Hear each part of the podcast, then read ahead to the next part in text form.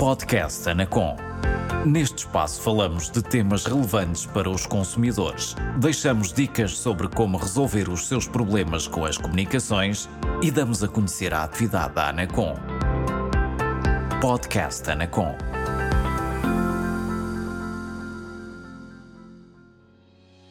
Olá, seja bem-vindo ao podcast Anacom.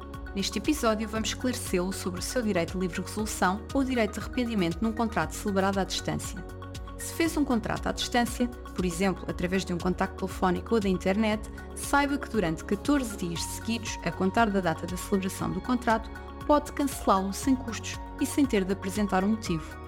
Trata-se do direito de livre resolução ou direito de arrependimento, que é legalmente conferido apenas a consumidores e se o operador não o tiver informado antes da celebração do contrato sobre a existência deste direito, bem como das condições do seu exercício.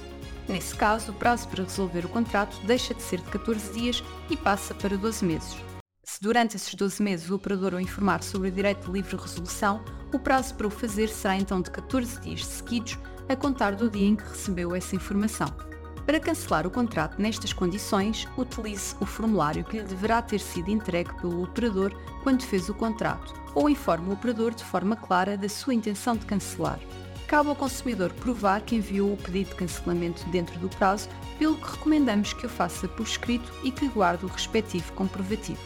E se quiser o serviço instalado antes de terminado o prazo durante o qual pode cancelar livremente o contrato, Nessa situação, e desde que esteja prevista uma obrigação de pagamento, o operador deve exigir-lhe que apresente um pedido expresso nesse sentido, através de um suporte duradouro, por exemplo em papel, pen USB, CD, e em que reconheça que se o contrato for plenamente executado, perde o direito de livre resolução ou de arrependimento.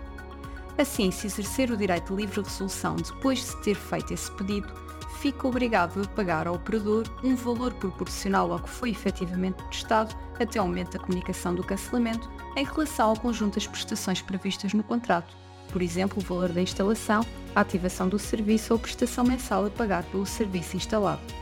Só não estará obrigado a pagar quaisquer custos ao operador se não tiver sido informado sobre as condições de exercício do direito de livre resolução do contrato ou não tiver expressamente pedido o início do serviço durante o prazo de livre resolução.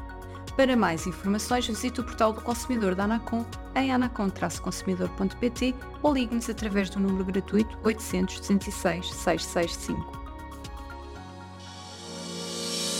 Este foi o podcast Anacom. Por hoje é tudo, até breve.